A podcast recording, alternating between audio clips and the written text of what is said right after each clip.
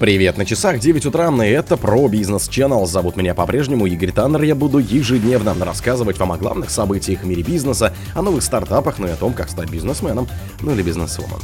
Россельхознадзор ограничил ввоз кормов из Сербии из-за мышьяка. Работу терминала Новотека восстановили после пожара.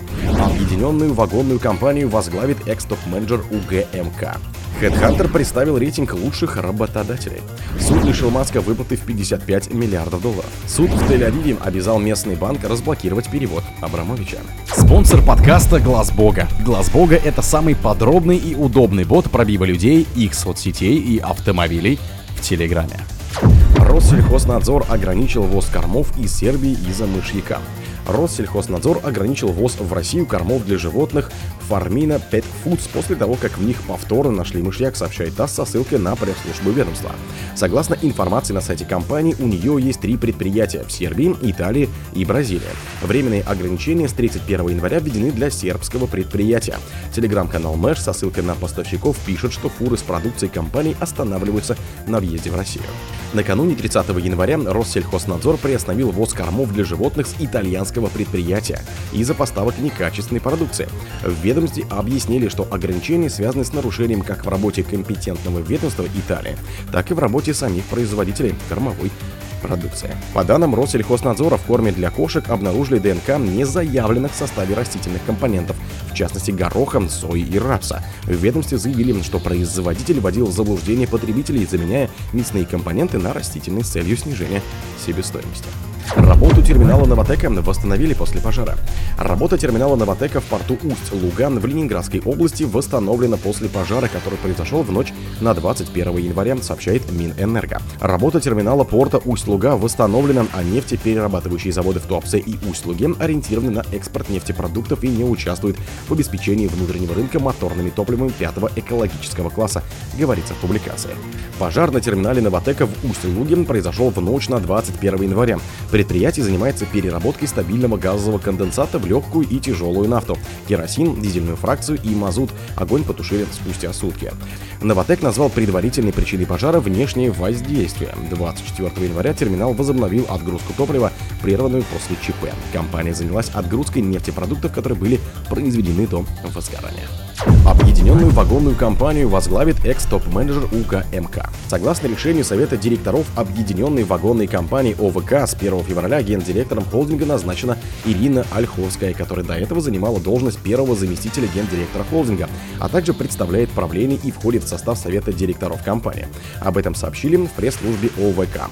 До прихода в ОВК Ольховская работала директором по портовым и железнодорожным проектам Уральской горно-металлургической компании. В новом статусе Ольховская планирует обеспечить стратегическое развитие компании. По словам представителя холдинга, среди планов нового гендиректора повышение производственной устойчивости бизнеса и уровня взаимодействия с потребителями. HeadHunter представил рейтинг лучших работодателей. HeadHunter представил ежегодный рейтинг работодателей России по итогам 2023 года. Первую строчку среди крупнейших компаний в нем занял Альфа-Банк. Исследование проводилось методом опросов и тестирований среди HR-специалистов, сотрудников и соискателей. Рейтинг составлялся по нескольким метрикам. Это уровень развития HR-функций в компании, ее внешняя узнаваемость и привлекательность для соискателей, а также готовность сотрудников рекомендовать ее другим. Через опросы headhunter.ru определили уровень технологичности и социальной ориентированности компании, ее способность быстро реагировать на требования времени и новые вызовы. Крупнейшим считаются компании, в которых работает 5001 человек и более. Вторую стричку в рейтинге занял Яндекс, третью ВТБ. Также в пятерку вошли Теле2 и Аэрофлот. Суд лишил Маска выплаты в 55 миллиардов долларов. Суд в штате Делавер постановил отменить выплату бизнесмену Илону Маску в размере более чем 55 миллиардов долларов в качестве компенсационного пакета от Tesla, сообщает Bloomberg. Агентство называет эти средства самым ценным активом в структуре богатства Маска, без которого он рискует потерять первое место в мировом рейтинге миллиардеров. В 2018 году Tesla приняла решение о компенсационной выплате Маску, занимавшего пост гендиректора, вместо зарплаты на десятилетний срок в форме акций компании. Предполагалось, что в ходе 12 траншей ему будут переданы ценные бумаги Tesla размером 1% от всего пакета ее акций, каждый при достижении компании определенных целей.